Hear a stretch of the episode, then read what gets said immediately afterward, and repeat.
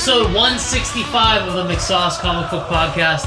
My name is Paul McGinty. With me, as always, are Ian.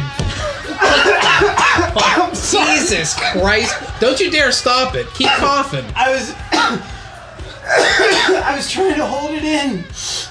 Stepping all over my intro. Hey Ian. Hi, I'm Ian Sharpley. And I'm Matt Matt. Cassell. It's me. All right. Uh, well, I guess we're gonna talk Stranger Things tonight. If we can contain our coughing fits, Can you make it? Do you need a water? Why don't you have a drink ready? I will get a drink. you'll get yourself a drink while we keep house here. Yeah, why don't you keep keep some house from here? Sure. Yeah. Um, the best place that you can find all your, you know, cough drops, your serums, your Or vapor, your Chloraseptic, your vaporizer. your you, can, Vicks. You can go to mcsauce.com. There you'll find. I want to clarify. Okay. I was choking on like spit or that makes it better. or a little bit of uh, pre-show. What did I have? I was gonna say pre-show Wild turkey. Cuervo, but that's not right. But it rhymes, and I loved it, and I wanted it so bad. Pre-show wild turkey, Wild right? turkey, American honey, Jack Daniels. American. Honey. Oh no no no! You're right. You're right. It It- is uh, uh, Jack Daniels honey. yeah. Right. So that I think is kind of still lingering in the the lower portions of the uh, Esophagus? throat- eso- well, lower portions of the esophagus might be down into your chest. I felt this like kind of right under the Adam's Mm-hmm. apple region. Not. This is not pneumonia? Your pneumonia. mid esophagus. No, that was a couple years ago. Mmm. I see. You don't think this is the revenge of pneumonia? I don't know. No, I got pneumonia back in my early 30s, like most people. What's funny is that was like six years ago. Oh my God. we're No, such no, no, no, old no, no. It, it was. Um, I guess I guess early 30s could have still been two years. It was ago. two years ago. It was two years ago, uh, right on the eve of the Pittsburgh pod races, uh, when we handily triumphed over our uh, nemesis. What were they called? The the Nerd Exchange Pittsburgh chapter, if you will. Ian, where can our uh, loyal listeners find that episode? You can find that episode. It's a classic episode. Go back and check it out at mcsaucepodcast.libsyn.com. So that's where you can find the classic episodes. The standard regular episode, the everyday updated episodes you can find on iTunes, Stitcher, Podomatic. They'll- If you subscribe, they'll come right to your phone. If you rate us and review us in iTunes, it'll help more people find this lovely show. So uh, Don't be a bitch. Just go to iTunes and rate us and leave us a review. Don't expect. Oh, someone else will do. Right, and Someone else isn't gonna Like do Ian it. said- you need to do it, loyal listener. That's right, loyal listener. Now, if you do it, then someone else might stumble across the podcast because of your review.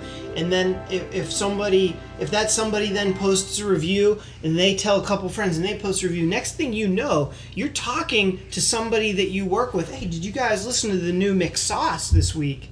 That could happen. And then they'll say, I thought it was McSauce. And then you'll have to correct them because you listen every week. You know correct pronunciations to Speaking, things. speaking of correct pronunciations, Ian, I have something that I want to talk to you about. okay, please tell me. I want to correct you on the way that you pronounce rebirth. Because I say, You put the, do, the- do I say rebirth? you say rebirth, and that just sounds well, it's wrong. I think I've said it maybe once or twice it sounds like that. It sounds stupid. I think I've said rebirth a few times. I think I, I fluctuate between rebirth and rebirth. You said rebirth a few thousand times. I like Do you call it Thor: The Dark World? I, I call it going back to the well of my greatest uh, failure on this podcast. Godzilla. I don't know. but Some people have uh, different inflections, different So syllables. anyway, Le, Le Perge. going going forward, can, rebirth, rebirth. Can, Were we talking about rebirth at any time? can myself and the dear listeners of this podcast count on you to say rebirth the correct way going forward? Absolutely not. And if you want to, and if you want to hear Ian mispronounce rebirth, I suggest that you check out. These would be the more recent episodes, Ian. So these are the ones to check out on iTunes. That's correct. Okay. Or Stitcher. That's correct. Or correct. Podomatic. That is correct. That's three in a row. That's like a sure turkey. Podomatic was going to be wrong. No. As a turkey. As a turkey. Matt, you're a big bowling guy. Well, I'm really not a big bowling guy, but out of the But you three like of it. You're, you fucking I love dig bowling. Do you guys want to go bowling this Nope. weekend? No, no. it. Nope. Sorry, buddy. Any listeners out there, if you feel like going bowling, hit me up. It's at Little Depressed Matt. I'm terrible at bowling, so I think that takes a lot of the enjoyment out of bowling. Of Uh, all the things, the multitude of things that I'm amazing at, bowling is not on that list. Oof. Humility being one of them at the top of the charts, That's right? right. Yeah, absolutely. I used to love bowling, but I too am really shitty at it. I'm really competitive. So right, yeah. since I'm bad, I will not do it because it makes me infuriated that I suck so yeah, it just bad. it just makes me mad that I can't Are you be good at it. are you self conscious as you approach the line or whatever? About people watching me? Yeah, like about your Mm. approach and like lack of co- like. 'cause hey, I'm a man who bowlers- says rebirth. I don't have any shame.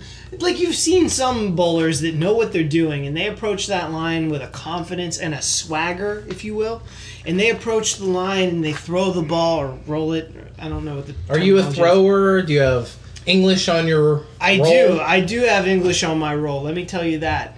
I ha- I I underhand it with a slight curvature across the top. Hmm. Now I, I believe those are the, t- the technical terms for what I do, um, but I'm not hundred percent sure.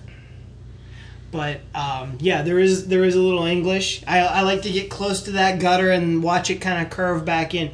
But sometimes it curves too much and then it hits the like it curves to the right, but then it hits that last pin on the right, and it's like, well, it looked pretty, That's but true. there's So no look- points for pretty in bowling. Yeah, yeah. So bowling. Uh, if anyone, if anyone wants to go bowling with Matt, that's at Lil D Pressed Matt on Twitter. Hit him up. No, I mean like when we go to um, uh, lovely Altoona once a year, we go to the um, I forget what the name of it is 4Ds? is the the 4Ds, the 3Ds. some amount of D's. It could be a different letter, but I'm not sure. B's? D, definitely D. D. The- so when we go there for the Sci-Fi Valley Con um, this past year, it was in June, um, and uh, we go to this little bar, and there's a bowling alley attached, and uh, I always find myself in the bowling alley, and it's fun. Better bowler like- than drinker or karaoke singer. That's Bowling what you isn't. are. That's bowling, true. Like I, I, I think part of what's irritating for me is that I kind of like it, and I, but I want to be better at it. But I'm just not, and I've, I've done a lot of bowling in my time. I'm an old man, but it's just. So you think it's you, not you one of those things. you'll never get it? I don't think so. I Uh, disagree with that because I, well, I'm still relatively not good, but I'm better than I was significantly. So I was terrible. I was an average like thirty pin a game kind of bowler. Oh, So- stop it. Sometimes. Do we That's- think that? That's exaggerating a little too much. Do we think that bowling had its peak in the '80s? I know I watched when I was a little kid, I watched professional bowling in the 80s and I set I had my own little pins that I would set up. That was one of my fun little activities back in the 80s. There Right was a- after you watched your episode of Stranger Things in 1984. Takes you right back. Right? Takes you right back to bowling in the 80s. yes, it does. Well, let me. Are you Paul. gonna cough again? no, but Aren't uh, you making fun of me clearing my throat earlier? No, we Well, were I- making I fun say- of you for other things before you got here. I saved it for the podcast, Ian. So, Paul, uh, is it safe to say that Stranger Things Wouldn't you was say? was a strike, or was it more like a two ten split, I'd say it was a strike. right down the center, Right down the Um, center of the. ten Well- pins? Is right down the center? Does is it still right down the center when you put a little English on it? and you still hit the center pin, but you're coming at it from the side. No, but right down the center sounds better. Yeah, I think Strike's a strike. I would say Stranger Things has been an undisputable hit. I haven't heard Indisputable. That's right. indisputable. Could be. Welcome to the Bowling and Pronunciation Podcast, I'll ladies tell you and what. gentlemen. Holy shit, did I struggle over in or un before that came out of my mouth, and I think I still got it wrong. Undisputed. I wish you guys could have Indisputable? been in my Shit, brain now I don't when it was like know. un in un un un, in, un. You gotta say something. It's indisputable. Indisputable. Damn it, I knew it. You were indisputably Second wrong. guess myself. You're right. I was indisputably wrong. It- Basically, Um, what I'm saying is you're unable to challenge or deny the fact that you got Stranger that wrong. Things is an indisputable hit. This podcast is like a car that just won't turn over. We can't get it into drive to the location that we're going. No, we're going. We're on our way. We're, we're creeping. We need a couple, you know, Flat tires. you guys are out back pushing. What are you doing? I'm driving. I'm making sure we, we No, don't you're go off the steering road. the thing. You crashed us into a ditch. An indisputable ditch. Have either of you heard any bad things about Stranger Things? Outside of the bizarre uh, video review that we watched pre-show that IGN uh, provided, no. I thought IGN's review was actually a little more critical than everything else that I had seen to that point. Yeah, yeah, I, I, I feel the same way, and I guess that's their job. Yeah, they're maybe they're trying to be fair and balanced, and not trying to just praise it for the '80s love fest that it is.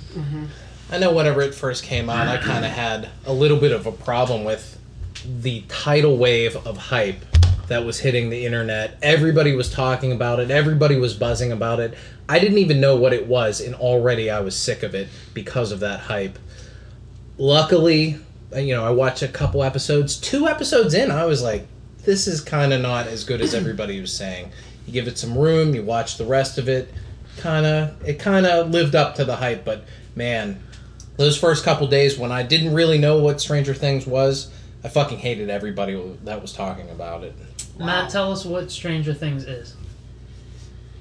Uh, Stranger Things is a uh, well, it's a show on Netflix. It's a one-hour-long uh, show. Eight episodes make up the first season. In typical Netflix fashion, they did a season dump where you get all eight episodes on the same day.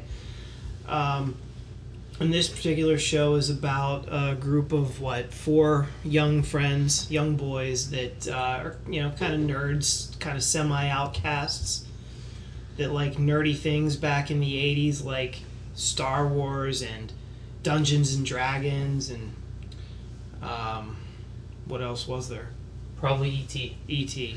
So uh, one of the friends goes missing, and um, the the three remaining friends basically take it upon themselves to go find their friend, and uh, turns out that the his disappearance is a lot stranger than than anyone really ever expected.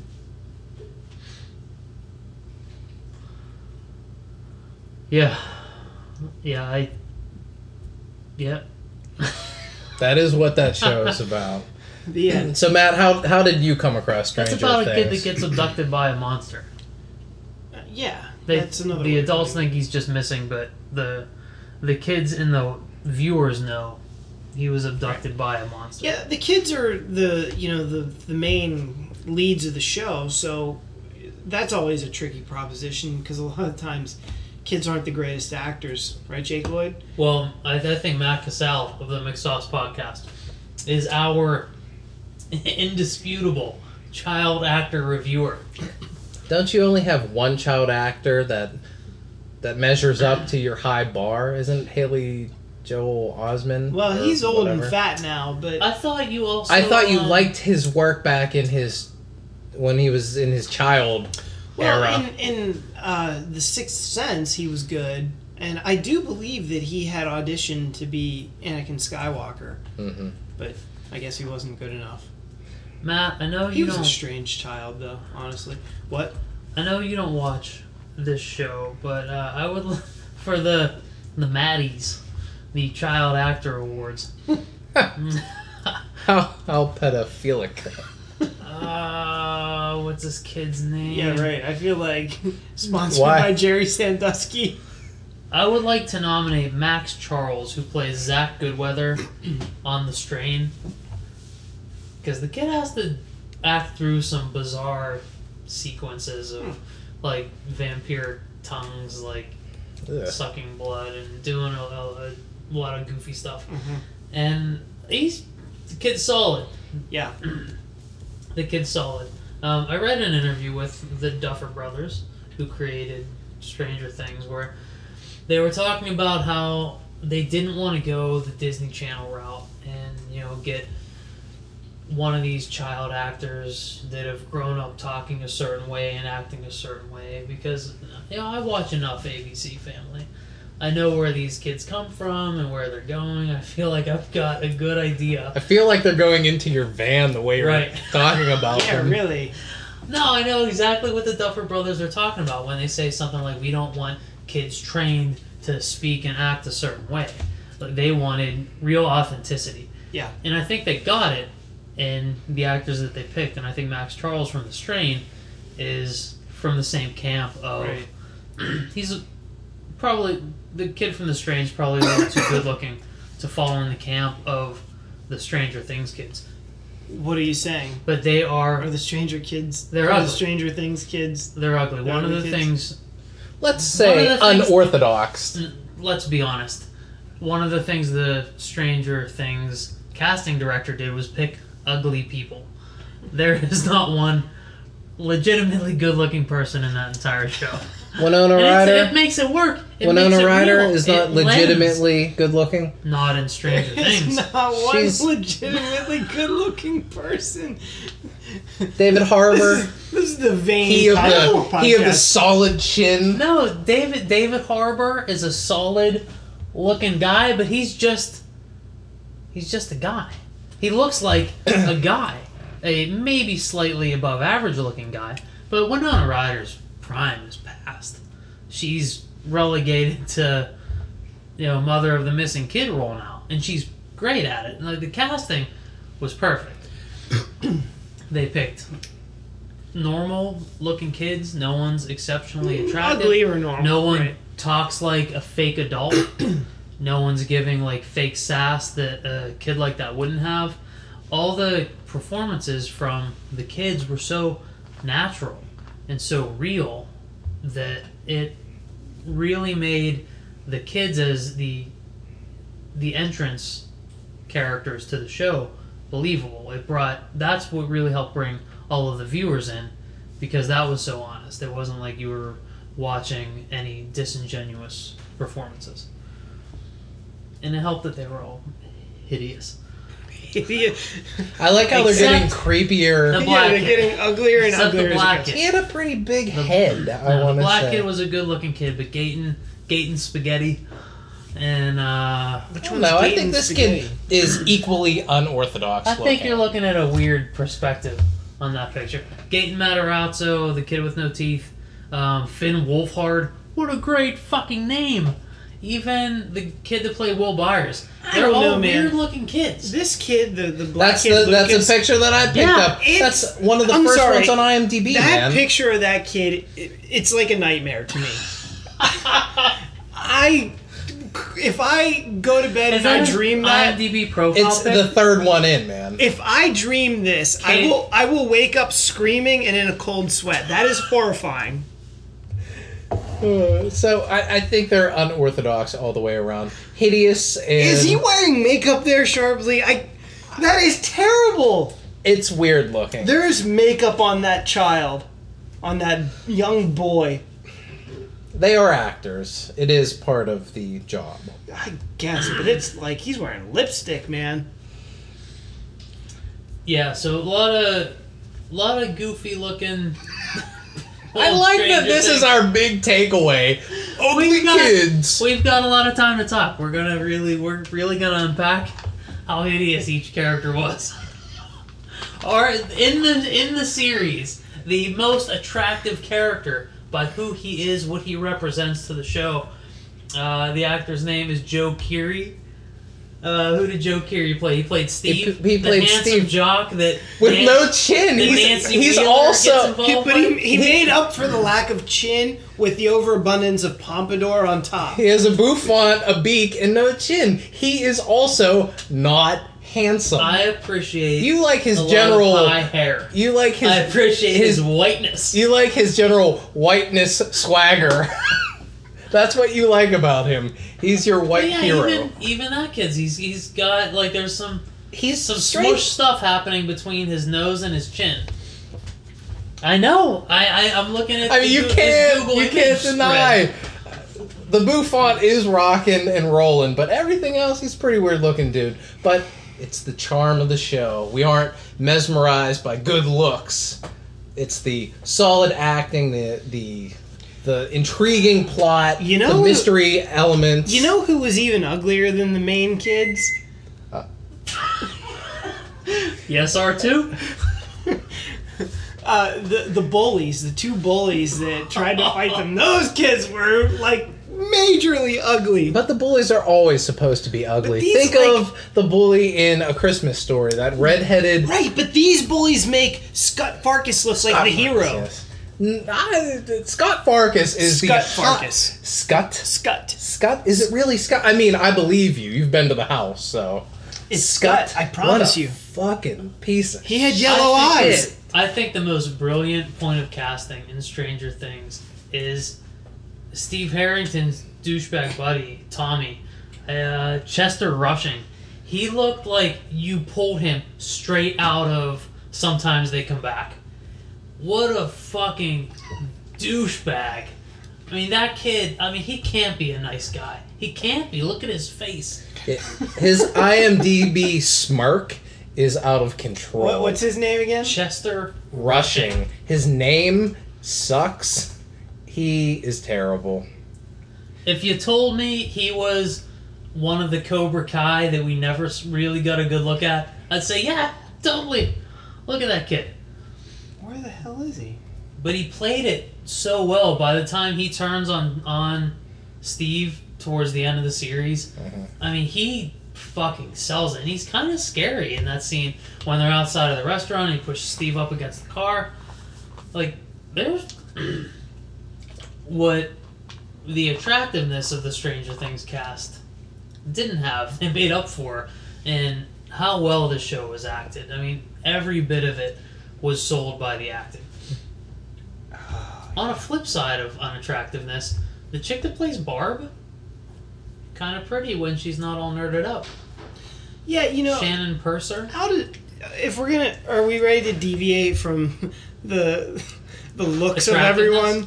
And are we ready to talk about the show a little bit? Barb, the the uh, Because we got to internet's hero of. I mean, how many memorials on the web have you seen of uh, Barb? Barb was the greatest. Was, well, I don't was know Barb if she was the greatest? I think what sucks is that. Oh, by the way, folks, we're gonna do spoilers here. Um, We always do. They I don't. don't. Yeah, I don't understand the Barb fervor. because like the whole town is is looking for this one kid but then barb goes looking and just because she's got those like quarter inch thick librarian glasses and that god awful like mom haircut at 16 doesn't mean that she's not worthy of looking for just maybe less worthy Do you think that's why there's been such internet fervor over Barb? nobody gave a shit even her parents didn't care when she went missing like her mom's like oh i guess where is she Or do you think the reason the internet's going crazy over Barb is because the internet relates most to Barb? No, I think because Barb was just forgotten. Like the character just nobody cared after a while. It was all about the the kid and even like everything in the town was happy and peaceful and went back to normal by the end, which if you think about it is like 3 weeks later or whatever. And um We're all eating Christmas dinner Yeah, or whatever the fuck. but- But, but what our- about Barb's parents? exactly, they are celebrating Christmas without their beloved daughter. We never. They didn't show Barb's parents. They did. they didn't. Didn't the uh, what's her face? Nancy called Nancy went. Didn't she go to the? Parents? She went there and she talked to him on the phone. Please try to pay attention. Did, did you watch this? They did. She definitely did busy call. looking at, Paul, do, do you remember how ugly her parents were? They were hideous. You're right. They were hideous. But yeah, I mean, if if if we're gonna really highlight some flaws of Stranger Things, we needed to see Barb's parents in mourning. We needed to see the funeral and the empty casket. No, we don't because it wasn't about Barb. It was about it. It was about Will. That it was about the Will and Will's friends. It was about you know everyone surrounding Will. Barb was, you know, just like cannon fodder for that monster.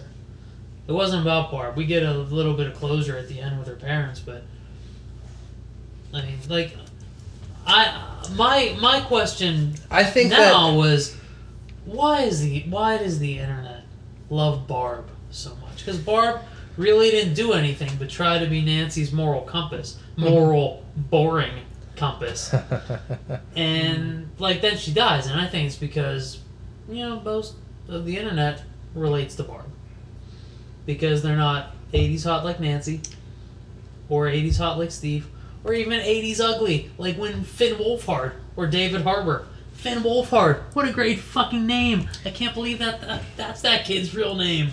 Do we think the internet's responding sarcastically to just the way that no one in the show gave a real shit about Barb disappearing? Do you think it's that? But they did give a real shit about Barb disappearing. Nancy couldn't. Nancy wasn't really She- concerned about. she looked so about unf- Will. She she Nancy looked for him. in for Barb.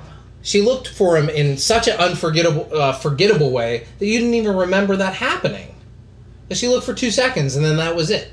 Because I didn't remember the resolution at the end. No, because you didn't re- remember her going to Barb's house and calling Barb's mom. Yeah, that's It was the, forgettable. That's the resolution at the end. It's also because I watched that like three months ago. Oh, I see. My memory's terrible. Like I don't remember that minutia. Well, I'm just saying. I think that No, maybe I people are being a little sarcastic about. No, the internet's not being sarcastic about this. The internet Because the internet like, would never do that." Barb's our character. We're the fucking super nerds of this show, and we relate to Barb, and we love fucking Barb. Fuck you, internet. Fuck you. That's what's going on with Barb. I like Barb. Barb is alright. Barb was also the fucking fun police. You know what? Loosen up, Barb. Have a fucking beer. Oh, oh, now I get, now I understand tonight why you're fighting the Barb argument so hard, Mr. Cherry Coke. Oh, Jesus Christ! I I can never not drink beer again. Mr. Cherry Coke? No, no, I've got, I've got Coke in there. I brought more up tonight I'm fine. because I thought Matt was out. Why? Do you want Uh, me to why get you a soda? I'm why fine. don't you give me grief for drinking a Coke, but you give him grief for it? Because you're Captain Coke. Because you always drink Coke. If, So? if tonight you were like, give me a couple beers, then I'd be making a stink about you drinking beers. Would we be making a stink or would we be celebrating it? This is the definition of 80s peer pressure, ladies And- and gentlemen, in the spirit of Stranger Things. Can making a stink also be celebrating? I don't think making a stink. I mean, I is guess it's a strictly s- a negative. I guess it. What? Get the fuck out of the city. You. Alright, Falky, you asshole! In the spirit of 80s things. Wait, wait, wait. Making a stink, is that an 80s term? Or is that. Get out of the city is. Get out of and it the is city. Felky. Um, I don't know, but yeah, it's not. Nobody ever says, "Oh, this is great! I got, I found this hundred dollars on the ground." And like, Look at him making well, a you stink making a stink about that. and I'm the one who argues for argument's sake. You fucker. Okay, I, I'm not here. I'm just saying we're all capable of arguing. No, for Matt's little sake. noise was because he thinks I'm right. No, it's. I think he thinks I was wrong. Make a stink. Guess where that came from? The mid 80s. Oh, wait. Fuck. No, no, no. I read that No, wrong. Matt. the mid 1800s. I was. I'm sorry. Are you gonna give us the definition? Uh, Are you gonna cough some more? uh, also raise a stink, create a great fuss, complain, criticize, or otherwise make trouble about something. Sounds Oh, negative, sounds negative, negative. negative, For example, uh, they promised to fix the printer today. You needn't make a stink about it. or the parents were going to raise a stink about the principal's new rules. When I think about this raise a stink, that makes me like if you actually think about it, makes me think like you're shitting yourself or something. Maybe that that's what it means. You're just sitting there pooping. And then in suddenly- protest. Suddenly, the stink starts to like you know like shit. I think you Like just what? raised a stink. Like, why did you shit yourself? The printer's broken. the principal's new rules are ridiculous. All right, make us think. Negative. I guess we wouldn't make us think about Matt drinking beer. No, we wouldn't. All right, so um, aside from the way everyone looked and Barb getting un, uh, un- Unceremoniously. unceremoniously crowned the internet uh, queen, Undeserved, undeservingly, unceremoniously would be like I don't think there's ever been a podcast where we're trying to like dissect every fucking word and phrase that. we I hate us tonight. Okay, I, I okay. Let's. Barb, too much hype. Cast, ugly as fuck. How was the story, Paul? Good. I think it was solid. I think everything that we needed to know was properly explained. This fucking dork on IGN was like, "Oh, we don't know what really happened with Will. Was it aliens? Was it another dimension? Was it what monsters? Was it this other stuff?" That's the fucking point of it. You don't know. That's half the reason Stephen King stories are so great. It's fucking unexplained. A great story like The Mist Mist just shows up and there's monsters in it, and people need to deal with it. Done. We don't know where it came from, where the monsters come from. That's the end of it. I think the 80s were just a simpler storytelling time. Everything didn't need an exact lineage, an exact point where it came from. You could just say, monsters appeared, fucking portal showed up, this clown's a fucking spider, Yeah. and everything's cool. And and and to to argue the point where of we don't know what's really happening. We do know what's happening. The government was tampering with some interdimensional shit. They opened up a rift and now they're fucked because they don't know how to close it. And they found a portal to the upside down, which is what they call the dark dimension in the show.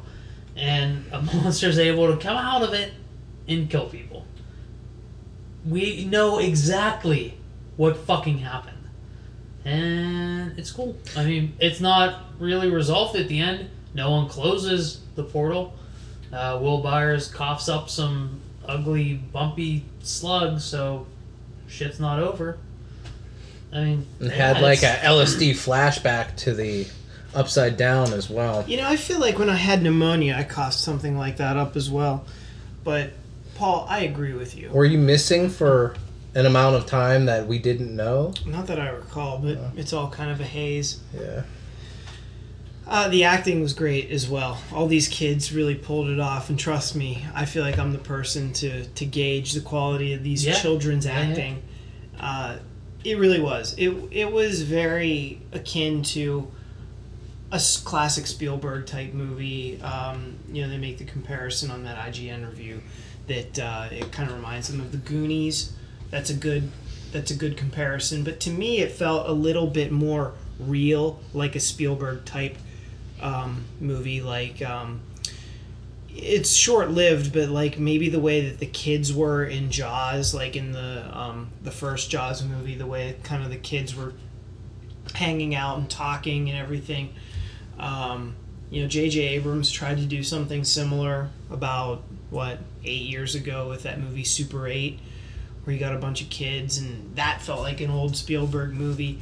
And this just kind of like follows in the footsteps of stuff like that. Um, you know that that small town kind of quality to it, um, where everything seems a little simpler, a little more slowed down, uh, and there's just something kind of pure about these characters.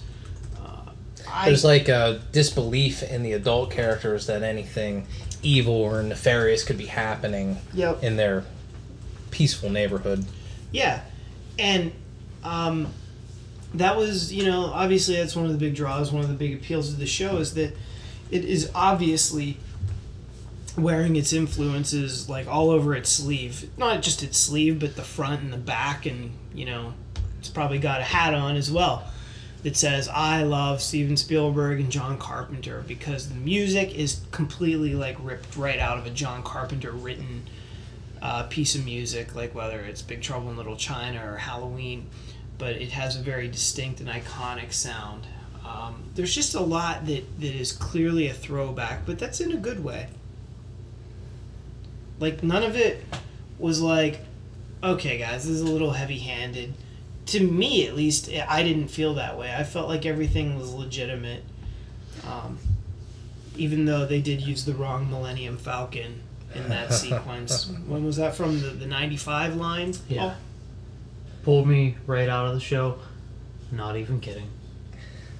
I, I- was livid.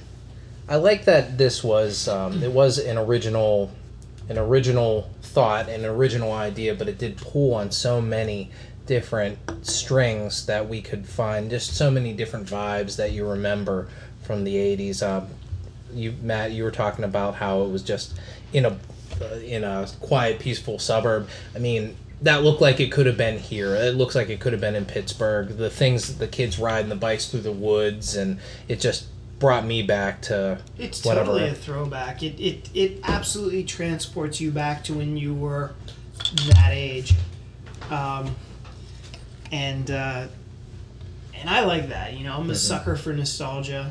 Um, I I feel like this movie executed it better than other things that try to go back to the '80s, like um, oh, what's that TV show called? Fresh off the boat. No, the No, one that's that's a in the '80s. show. um, the Goldberg. The Goldbergs, uh, which I liked at first, but it kind of became kind of unwatchable. But um, I don't feel like that's kind of the time machine that this particular show was. It just isn't. Um, Well, the Goldbergs is clearly an homage to just the general 80s-ness mhm. of everything. Like I would never watch the I would never watch the Goldbergs and be able to be tricked into believing this is something from the 80s. If if everyone around me was completely in on the dupe that we're going to tell Paul this is a series from 1985 that was just remastered. It never got picked up. It just got remastered. Now they're putting it out, out on DVD. I'd watch it and I'd be like, "Holy shit!" Like this is from. Uh, I'd, I'd completely believe it. Up until that Millennium Falcon scene, take that out and I would be totally in. I mean, this the you know the feel of it, the way the story is told, the soundtrack, the way everybody looks. It's so authentic. It's not like it goes beyond an homage to well, that's something true. from the 80s. Yeah, It's- that's true. It feels very, very genuine. It does, and the big reason for that is because it's a very heavily uh, character centric uh, story that they're telling. Um, basically, all the characters we care about, which even Barb, everyone gives a shit about Barb, except for on the show they didn't care about her.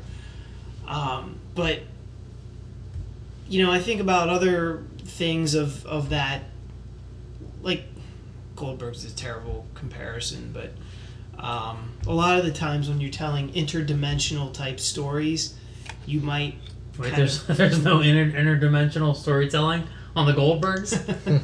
Um, well, I was I was using that as a period piece, but uh, whenever you kind of like have a big story, um, sometimes the characters get lost because you're trying to focus so much on the plot, and that did not happen here at all. Um, like, you know, I was scared for characters as we went along.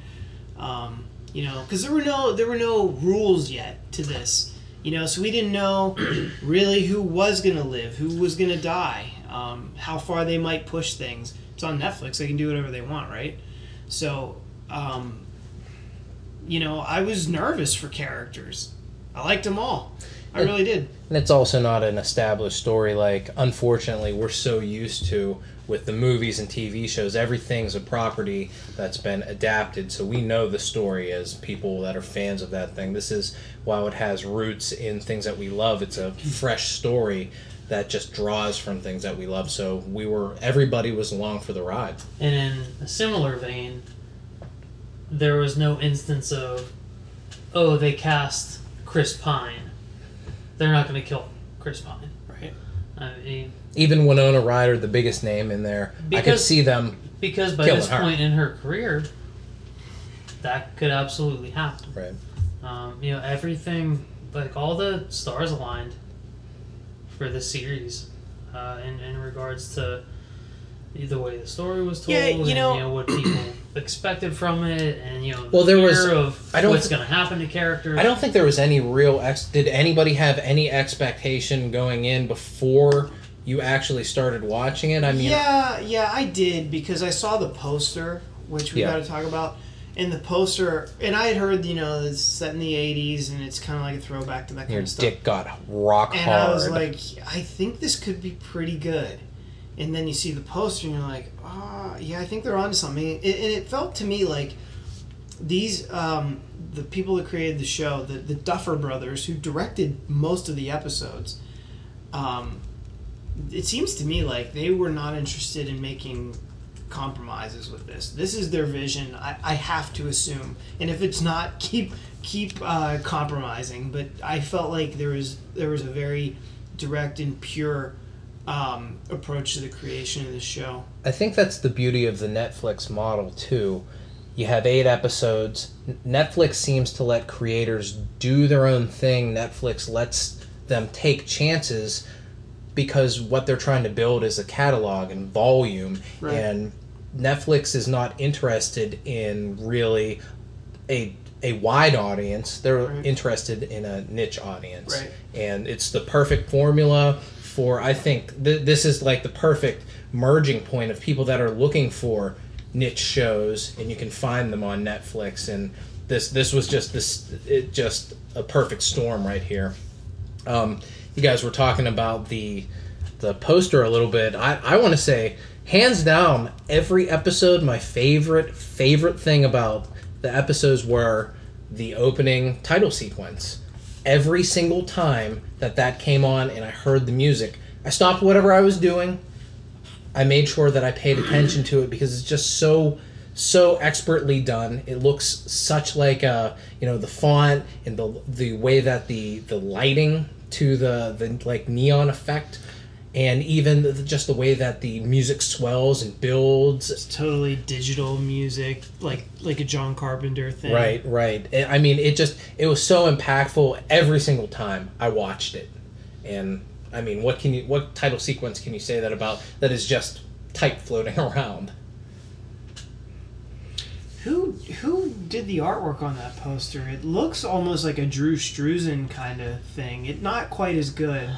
um i thought it was a drew struzan It it does look like it, but stranger things but it looks a little off. i didn't i didn't get a good detailed look at it but i I'm looking at expected it right now. once I expected after the success they had Drew Struzan do up a 80s style poster for it. Mm-hmm. Which doesn't which doesn't scream 80s to me. You think like the layout of the characters doesn't, or My and it, it, it could be strictly Star Wars related for me because Drew Struzan didn't do any of the original 80 70s and 80s Star Wars posters. Drew Struzan did the 90s special edition special edition releases. and the prequels. And the, yeah, right. So the Stranger Things poster to me is more 90s. but I mean, than Drew anything Struzan did like I mean, He did. you're just and talking he about did Star the- Wars. He did Raiders. Yeah, and- he He did did a lot of Lost stuff. But Ark. even if you look at the Raiders of the Lost Ark poster, it's not the like character collage that he's become known for. It's Well, indie.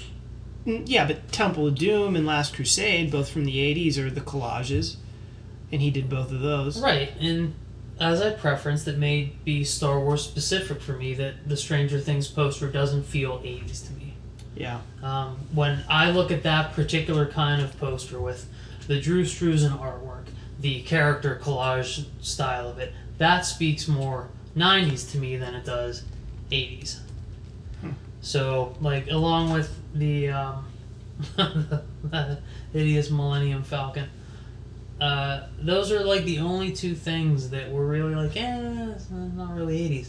But the title sequence, holy shit! I mean, the title sequence was just so good. Like I, I was all in every time, every time. I think the artist's name that did the poster is uh, Kyle Lambert. In case anyone cares, Kyle Lambert. Kyle Lambert.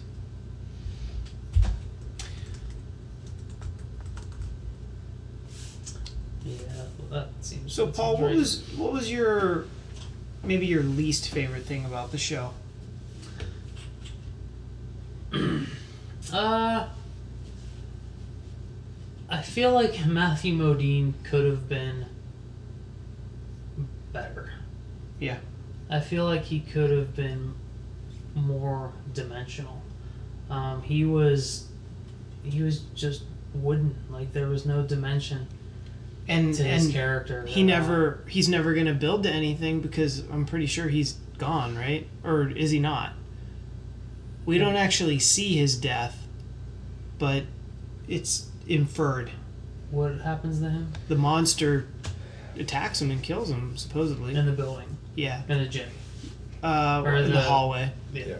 Um, I mean, I'm sure in the second season, if we follow these same characters, which I'm sure we will, we'll get another sinister government agent. We'll have another crack at it. yeah, and like it's He didn't really take anything away from this show for me. I mean, It- I still enjoyed it. Yeah, yeah, absolutely. Um, and that's, you know, part of what's so strong about Stranger Things is that one of is that my my biggest negative is one of the things that I've been trumpeting in things that I've things that I like in my comic books and my TV shows is that sometimes your bad guys are just bad guys. They don't need to be a multi-layered Magneto. Uh, you know, we don't need to have a morally conflicted gray area character like Tony Stark or Steve Rogers. Uh, you know, sometimes bad guys are just bad guys. And Matthew Modine was Are Tony just Stark and bad. uh, Steve Rogers bad guys? well, that's how Marvel likes to portray them. Ah, I see. You know, because you know, heaven knows they don't have any real bad guys to pull from. So you know, we need to do hero, hero versus hero. You know, every year. But yeah, The like, line I has wanted- never been thinner. I wanted fuck that. I wanted a little more definition in Matthew Modine, and I understand he's just the bad guy. And if we're telling an '80s style story in a style from the '80s, we're not gonna get that. Uh, you know, we don't get any motivation from the people that come to get ET other than that's an alien. We need to get it done. Uh, we don't get any motivation from Jaws other than I'm a shark. I like to eat.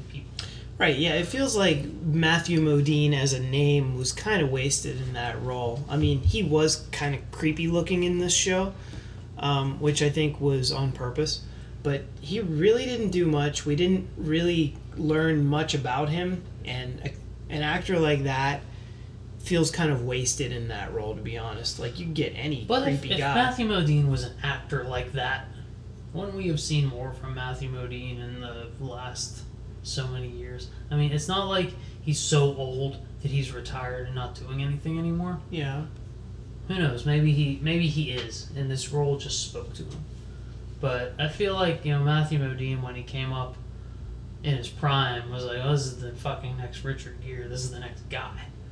And then he just didn't have whatever it took to get to that next level, and then he just disappeared. hmm And since he was an '80s guy, it was a nice character, a, a nice you know name to pull in like Winona Ryder hmm who still has a little more to offer than I think Matthew Modine. But maybe it's partially because they didn't give him a lot to do. What a, mm, Uh, I mean, I would have to agree with you that Matthew Modine maybe was the biggest letdown of the show, um, and that's stretching because he was fine, really.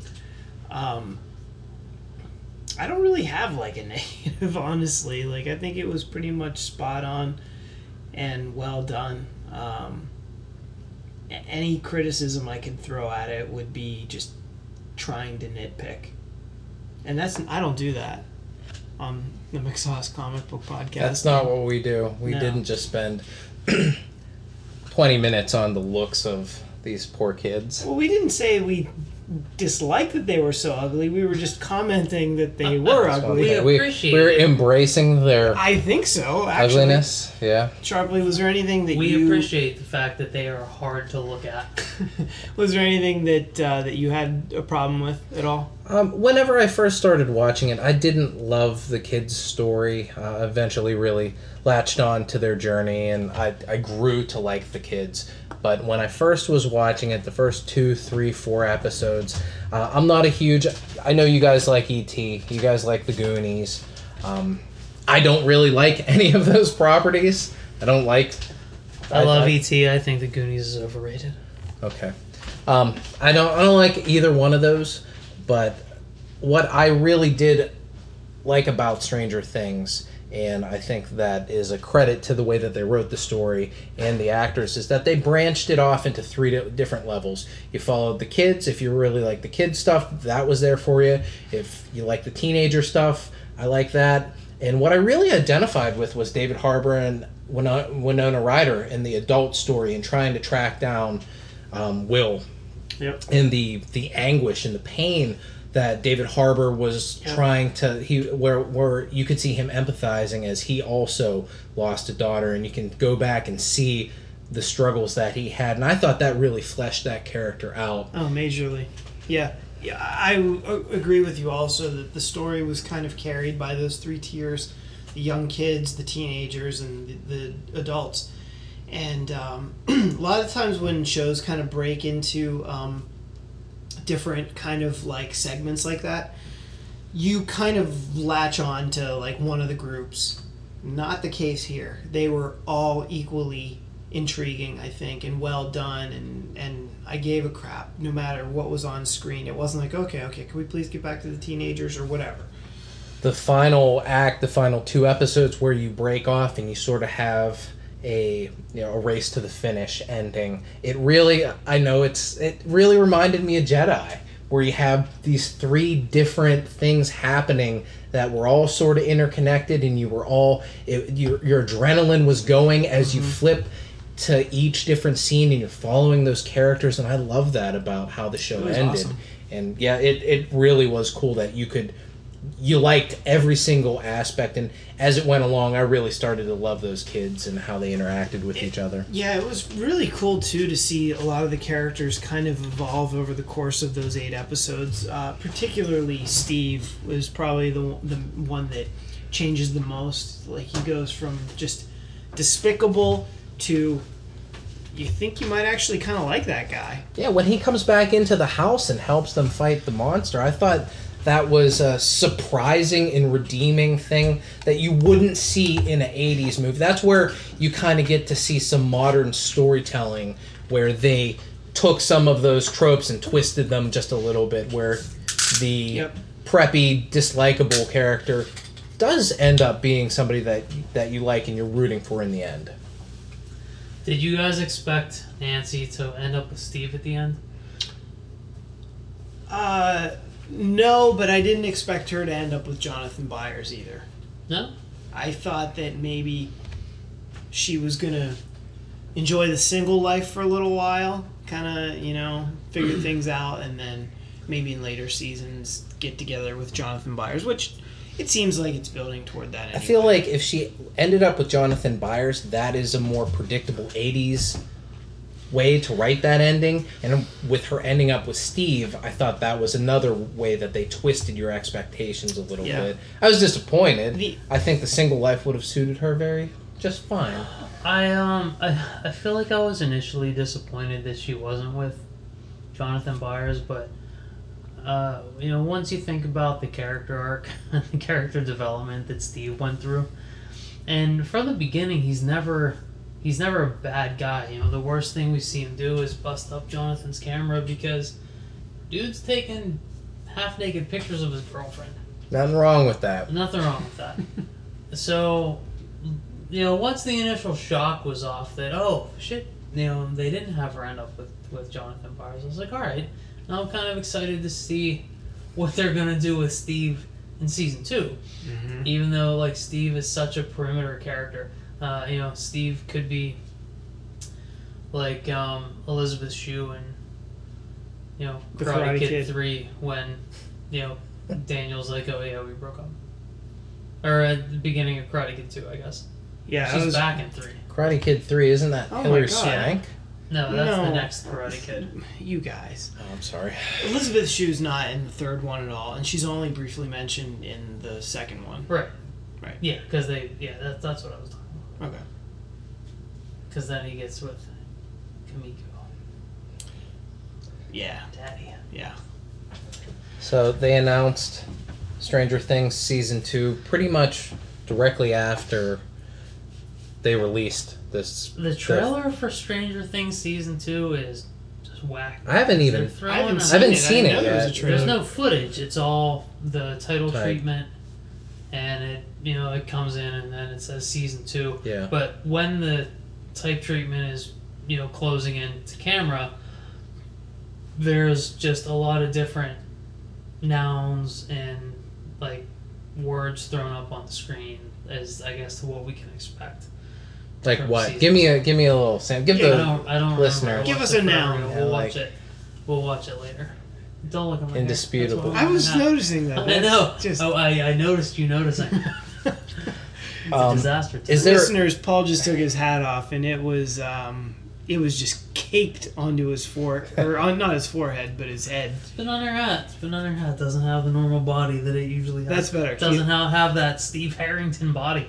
Did you guys notice that the body of his hair got larger and larger as the episodes went on? What like a the gorgeous head pompadour of hair got. that kid has. just- he was like sporting like a 50s style. in haircut. direct That relation to his fear. That was maybe a slight issue that I had. It really wasn't an 80s style. I don't know. I thought it I- was 80s style. It's no, pretty it's big. like 50s, man. no, so it 80s wasn't- was it big hair. that The 80s was big hair. 80s was big hair. Here's one do. of the things that I really liked. I, I specifically liked the ending. I liked the tone of the ending, where you have kind of the happy ending, but it's there's a an undercurrent of dread that still exists. Like, oh boy, things aren't over yet. It felt like the ending to me.